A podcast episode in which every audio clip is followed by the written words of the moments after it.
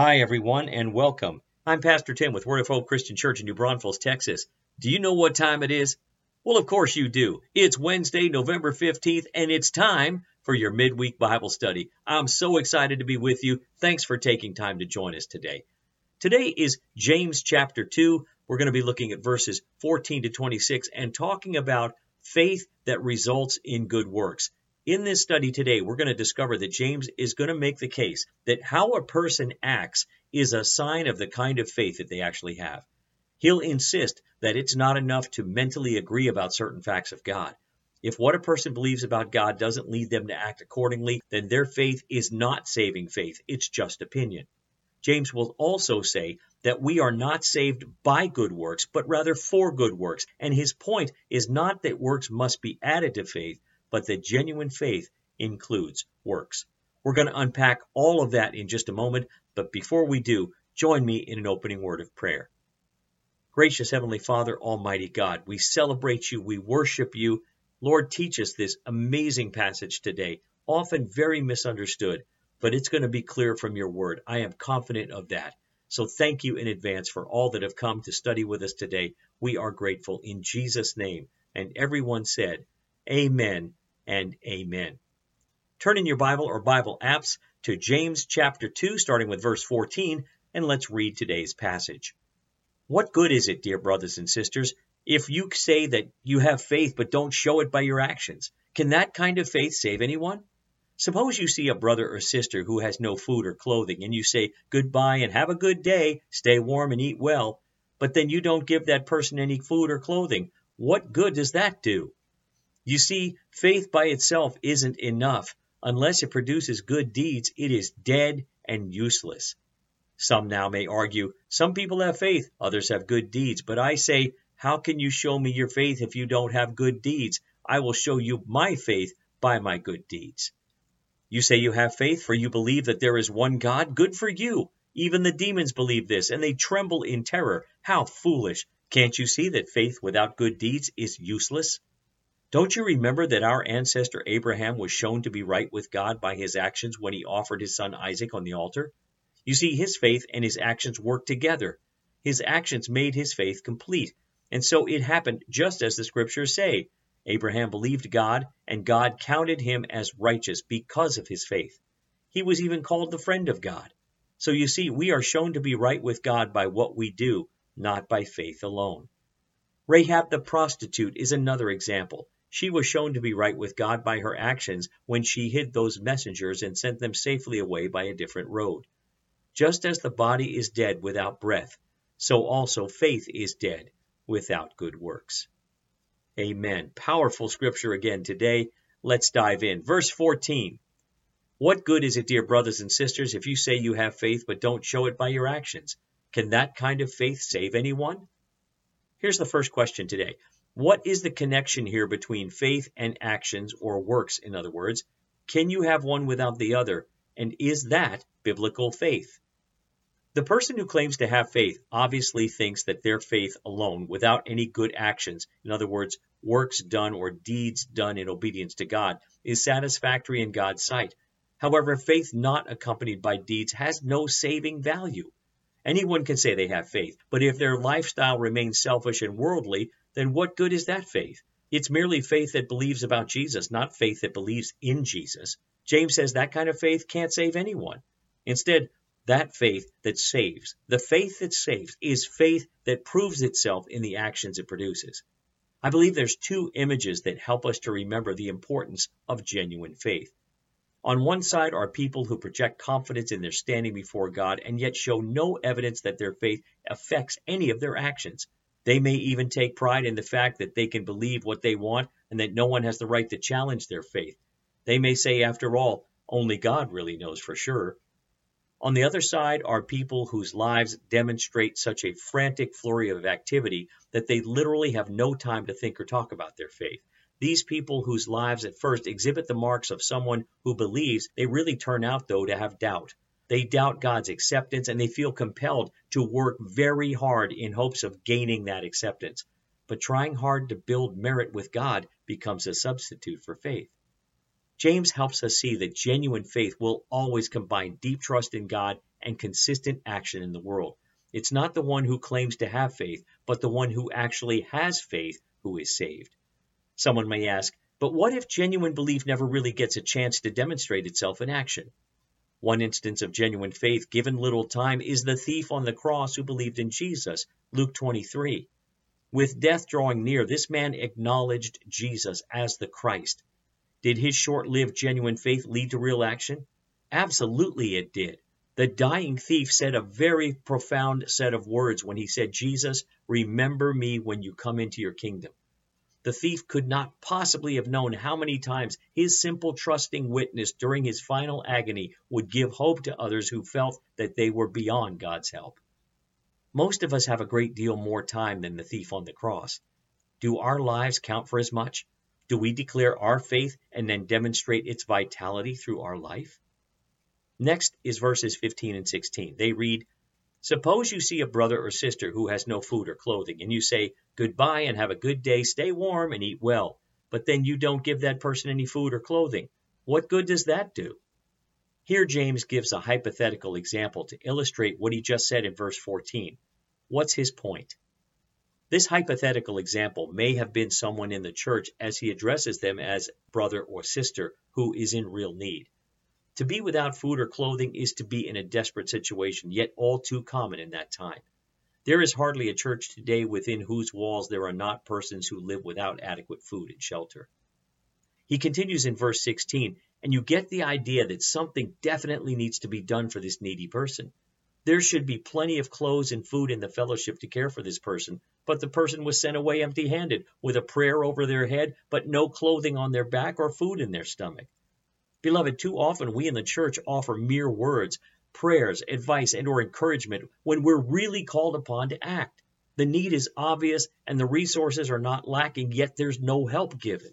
James says, what good does that do? Faith that does not result in actions is no more effective than a pious wish for the poor person to be warmed and fed. Words without action accomplish absolutely nothing. Next, verse 17, it says, so you see, faith by itself isn't enough. Unless it produces good deeds, it is dead and useless. James concludes his example by saying faith by itself isn't enough. What does he mean by that? A conviction or intellectual belief that refuses to obey the commands of Christ is unprofitable. In other words, it's dead. James is saying that good deeds are the fruit of a living faith. If there are no positive actions, then the professed faith is dead and useless. The right actions prove our faith to be real faith. Believing involves faith keeping company with action. If those around us note our actions, they should be led to know the faith that motivates them. If others hear us speak of faith, they must also see us act out that very faith. Next, verse 18, it says, Now someone may argue, Some people have faith, others have good deeds. But I say, How can you show me your faith if you don't have good deeds? I will show you my faith by my good deeds. James continues to contrast faith and deeds here. What is his point? This someone in the scripture considers faith and good deeds as separate and alternate expressions of Christianity. In other words, you do your deeds, I'll have my faith, and we'll be religious in our own ways. But the two cannot be separated without ceasing to be alive. Faith lives in the action it generates. Actions require faith to gain a particular meaning. James responded with a challenge How can you show me your faith if you don't have good deeds? I will show you my faith by my good deeds. Faith can't be demonstrated apart from action. Faith is within us. It can only be seen by the action it produces through us. Anyone can profess faith, but only actions show it to be genuine. Verse 19 is next. It says, You say you have faith, for you believe that there is God? Good for you. Even the demons believe this, and they tremble in terror. This verse is perhaps the strongest statement in Scripture on the difference between knowing about God and trusting in God. What is James's point here? The acceptance of a creed, even a true one, is not enough to save anyone. The demons have complete and thorough conviction that there is one God, but they're terrified by that truth. They believe in God only to hate and resist Him in every way they can. Their faith even moved them to a negative reaction, while the faith of some of James's readers isn't real enough to even give them a shiver. The demons tremble in terror, the verse says, and demonstrate that their faith is real, though clearly misdirected. Verse 20 says, How foolish! Can't you see that faith without good deeds is useless? Here again, James addresses this hypothetical person he's been talking about. What does he call him and why? James calls that person a fool. The foolish person is literally a hollow man. If the faith around which we build our lives turns out to be empty, we are truly hollow people. When will we ever learn that faith without good deeds is useless? There are times when we need more teaching or understanding in order to respond to God's direction. I get that. But most often we know what needs to be done, yet we are unwilling to act. When it comes to putting into practice what we know, it should be our habit to obey God. Verse 21 is next. It says, Don't you remember that our ancestor Abraham was shown to be right with God by his actions when he offered his son Isaac on the altar? James now turns to historical figures from the Old Testament to confirm his teaching. Who is the first figure mentioned in this verse, and what did he do? Abraham is the first person James speaks out about. He was one of the most revered figures of the Old Testament by the Jews. Abraham's remarkable obedience to be willing to sacrifice his son at God's command was evidence of the works for which Abraham was made right with God. What was Abraham doing when he offered his son Isaac on the altar? He was trusting God. The lesson we can draw from Abraham's life is not a comparison between his sacrifices and ours, we can expect that in one way or another, our faith will grow from internal trust to external action. Eventually, like Abraham, we too are going to have to answer the question Do I really trust God? Verse 22 is next. It says, You see, his faith and his actions work together. His actions made his faith complete. In this verse, James continues to make the case that genuine faith in God always leads to something. What is it? Genuine faith leads the believer to obey God. That's it. Abraham had great faith in God, but James points out that Abraham's faith was much more than just belief in the one God. The fruit of Abraham's great faith was his deeds, the things he did, the works, in other words. This verse says his faith was made complete by what he did. His faith produced his actions, and his actions completed his faith. Mature and complete believers are produced through perseverance in trials. Mature and complete faith is produced through works of obedience to God. Faith and works should not be confused with each other, but neither can be separated from each other. Verse 23 continues, And so it happened just as the scriptures say Abraham believed God, and God counted him as righteous because of his faith. He was even called the friend of God. The question is, what was the result of Abraham's belief in God? Because of Abraham's belief in God, God gave him the status of a right relationship with him. And this happened before Abraham's words, such as his willingness to sacrifice Isaac, and even before Abraham was circumcised. The scriptures to which James is referring here is Genesis 15:6, which says, And Abram believed the Lord, and the Lord counted him as righteous because of his faith. James showed that Abraham's righteousness was the basis and reason for all those actions. Because of Abraham's great faith and obedience, he held the privileged status of being called the friend of God. Acting out our trust in God will lead to friendship with him, just as it did in Abraham's case. Verse 24 is next. It said, So you see, we are shown to be right with God by what we do, not by faith alone. Here's the question. Again, James draws our attention to the union between faith and deeds. What is his point? And do you think this may contradict what the Apostle Paul may have been preaching and teaching? First of all, look at the verse again. It says, We are shown to be right with God by what we do, not by faith alone. Many have said that this contradicts Paul's position, who wrote in Romans 3:28, "We are made right with God through faith and not by obeying the law." If both James and Paul use the term shown to be right or made right, which means justified, in the same way, then yes, this verse would contradict Paul's teaching about justification by faith alone. But for James, shown to be right refers to God's final verdict over our entire Christian life, whereby we are declared righteous for having lived a life that was fruitful to the end. For Paul, being made right is the initial granting of righteousness upon a person's acceptance to Christ. For James, what we do, the deeds or works, are the natural products of true faith. For Paul, works, in other words, obeying the law, are what people were trying to do in order to be saved. For James, Faith alone is the shallow belief in an idea, no commitment or life change is involved. For Paul, faith is saving faith, the belief that brings about an intimate union with Christ and results in salvation and obedience. Paul made clear that a person enters into God's kingdom only by faith. James made clear that God requires good deeds from those who are in the kingdom. A person receives salvation by faith alone, not by doing works of obedience, but a saved person does works of obedience because of that faith. For people who rely on their religious busyness, let's call it, for their salvation or merit before God, Paul's words are critical. Those works alone can do nothing to save them. For people who rely on their intellectual assent of a belief with only a verbal commitment, James's words are critical. Their belief alone can do nothing to save them. I think there are two questions that can help us monitor our own spiritual health. They are number one, who do I trust? And number two, why am I working? If we trust anyone, including ourselves, other than Christ as the source and provider of our justification, we are lost. If we're acting for any reason other than in obedience and thanksgiving to Christ for what he's done for us, we are lost. We only find true salvation in Christ. Out of our trust in him, action will definitely flow. Next, verse 25, it says, Rahab the prostitute is another example. She was shown to be right with God by her actions when she hid those messengers and sent them safely away by a different road.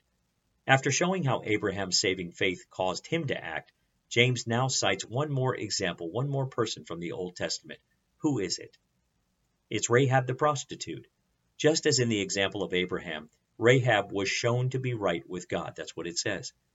God's final judgment on a person's life considers the righteousness that a person shows through works. But why would James bring up Rahab? Rahab was a pagan woman with a bad reputation. But these two people, as opposite as they were, cemented James's argument both people were shown to be right with God. Why? Based on their actions that were the result of their faith. The contrast is not between faith and deeds, but between genuine faith and false faith. Now we've come to the end today, verse 26. Here it is. Just as the body is dead without breath, so also faith is dead without good works. Our final question today. As James completes his teaching, with what does he compare faith and works, and what is his final point? James says that faith and good works are as important to each other as body and spirit. Good deeds are not added to faith. Instead, the right kind of faith is faith that works, that results in good deeds. Otherwise, Christianity is nothing more than an idea. No one is moved to action without faith. No one's faith is real unless it moves him or her to action. The action is obedience to God. This draws us back to James' words in the first part of the chapter concerning care for others. The believer must do what God calls him to do serve his brothers and sisters in Christ, refuse to discriminate among them, and help them out with good deeds. Understanding how faith and deeds work together still doesn't mean that our lives will be different. James is about to continue with a series of life situations that we all encounter.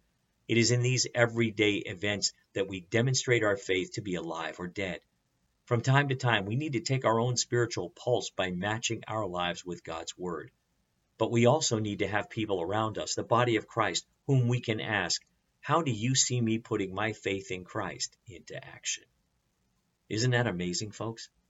Now, in just this short time, we have been talking about faith and works. I hope this has been a great encouragement to you. I hope that if you've had any questions about this combination of faith and works, that it's settled now. Next time we come together, we're going to be looking at James chapter 3. We're going to look at the entire chapter, verses 1 to 18. We're going to talk about two topics controlling the tongue and wisdom from heaven. You don't want to miss that. I look forward to being with you. Thanks again for taking time to be with us today. What a joy to have you with us. I hope that you and your families will be blessed. I hope your churches will continue to thrive. Have a great rest of your day and week. We'll see you right back here next time. Until then, God bless you. Go in peace.